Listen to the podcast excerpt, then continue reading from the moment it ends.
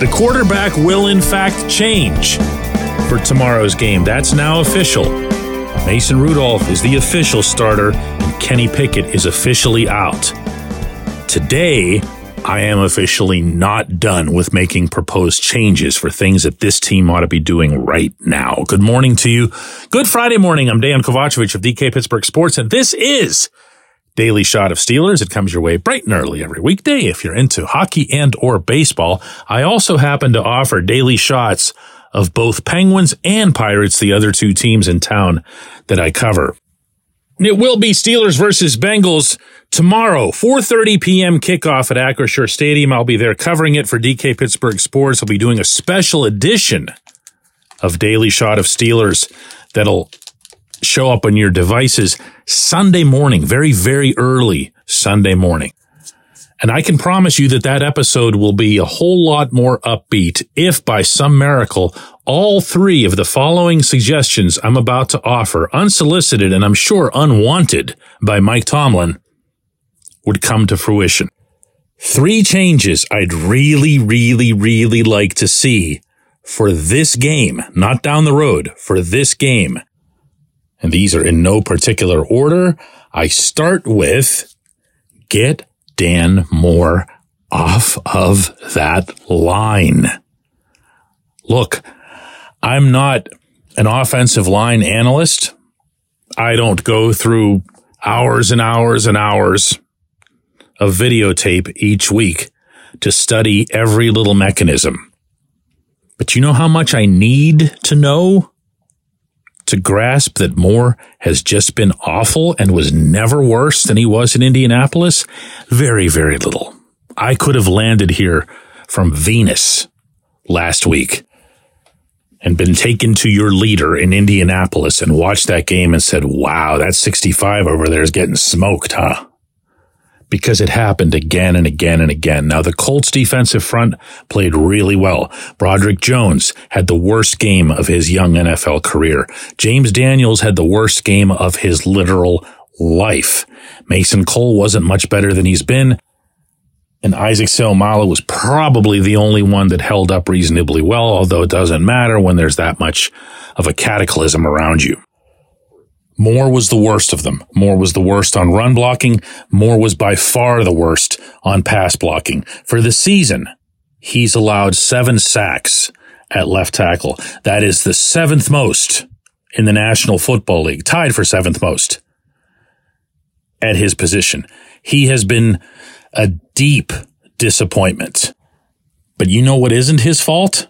That he's still playing you could, with the snap of a finger, and should put Okorafor back at right tackle, punishment served, and have Jones go back to his natural position and give him a little bit of a fresh start feel after the rough week that he had in Indianapolis. Are we good with this one? Yeah? Okay, cool. Next one.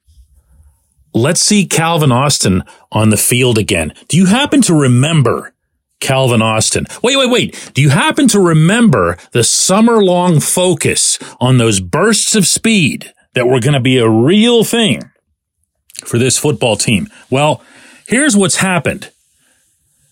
Anthony McFarland, who was supposed to be a big part of that, first gets hurt, then gets buried, and now yesterday gets released. So there goes that.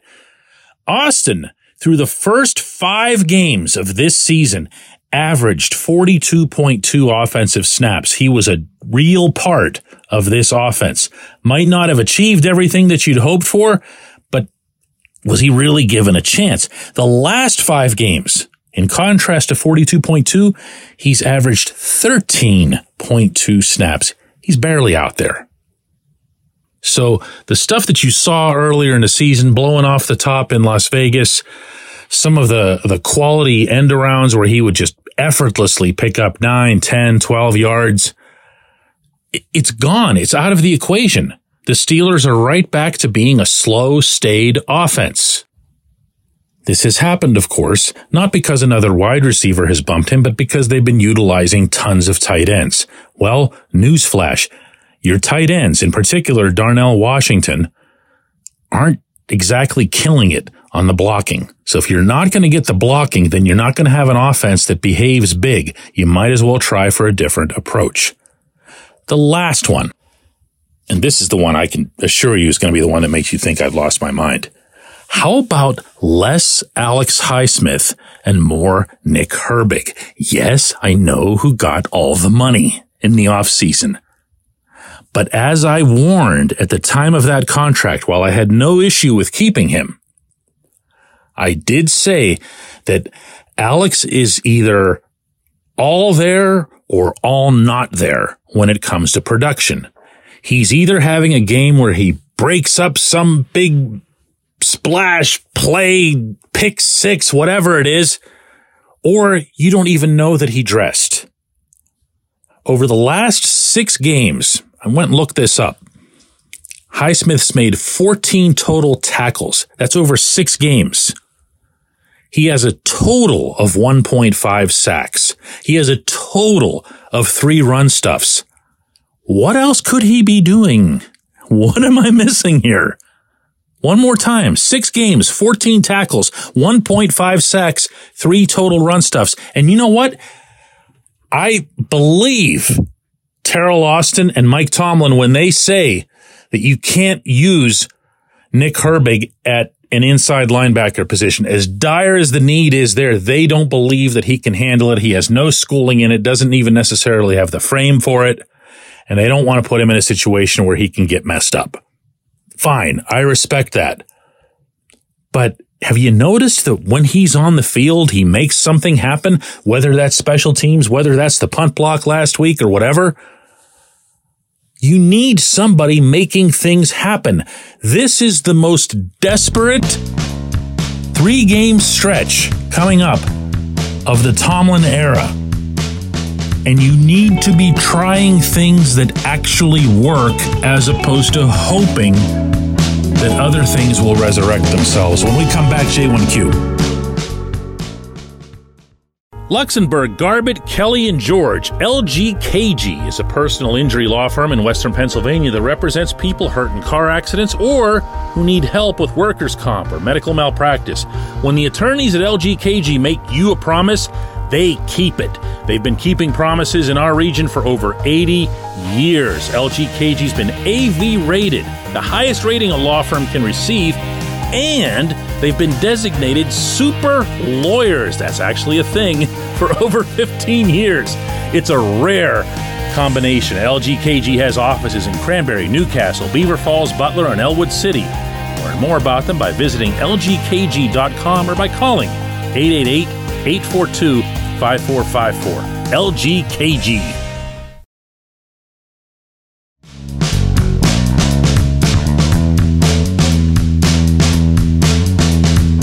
Today's J1Q comes from BJ, who says, DK, I don't know if it's been just me being frustrated these past few weeks, but over these three losses now, it seems like the Steelers are using Jaylen Warren way less again. And I just don't get how this coaching staff can't see that he's clearly the more productive running back on this team. BJ, I'm going to let you in on a little bit of a secret. When I was doing the opening segment for this show and I was drawing it up and the three changes that I wanted to see, I had Jaylen being the number one running back ahead of Najee Harris. And I ended up scratching it off because it's never going to happen. It's not going to happen unless the injury that's limited Najee in practice over the past few days can be painted as some sort of reason that he wouldn't play as much. I don't believe this head coach will put this player into a position where it looks like he's lost his job as a first round pick to the undrafted player at the same position. Not because Najee was drafted and Jaylen wasn't. I mentioned that parenthetically, but because Tomlin has a soft spot for Najee that goes way beyond football. And if that sounds like the kind of thing that really shouldn't be a thing, certainly not in this setting, well, that's because it shouldn't. I don't know. I'm with you. I don't know how much evidence they could possibly need. I really don't. You're talking about Warren with 4.5 yards on an average carry to Harris with 3.0. You're talking about Warren with 300 receiving yards to Harris's 149. Those are both season totals. He is in some ways twice the player that Harris is. He offers you more options. He offers you more flexibility. He offers you more dynamism. He offers you a better chance to break the big one. He offers you all of that. And I say that while also respecting that I don't think Harris has had a bad year by any means. Harris has seven runs of his own for 20 plus yards. That's a really, really good number for a running back who came out of college not having that reputation at all. But Harris also is coming off a Dan Moore type performance in Indianapolis. The film of what Harris did in Indianapolis is brutal. It's so much worse than whatever you thought you saw live. And I'm sure what you thought you saw live was already pretty bad. Once again, three games are left. You want to see, I know, I think you need to see your head coach more than anybody else say, Hey, I, I don't really care whose feelings I hurt. I've got to do some different things here. And I know that because I had some performances last week, not to punish those guys, not to bench them and teach them a lesson, just because you need the more productive or the more invested or whatever player on the field. But you won't see it. You will not see it. The first time the Steelers offense takes the field, mark my words, tomorrow at Acrisure Stadium, you'll see 22 out there as the lone running back because that's the way the head coach wants it, just because.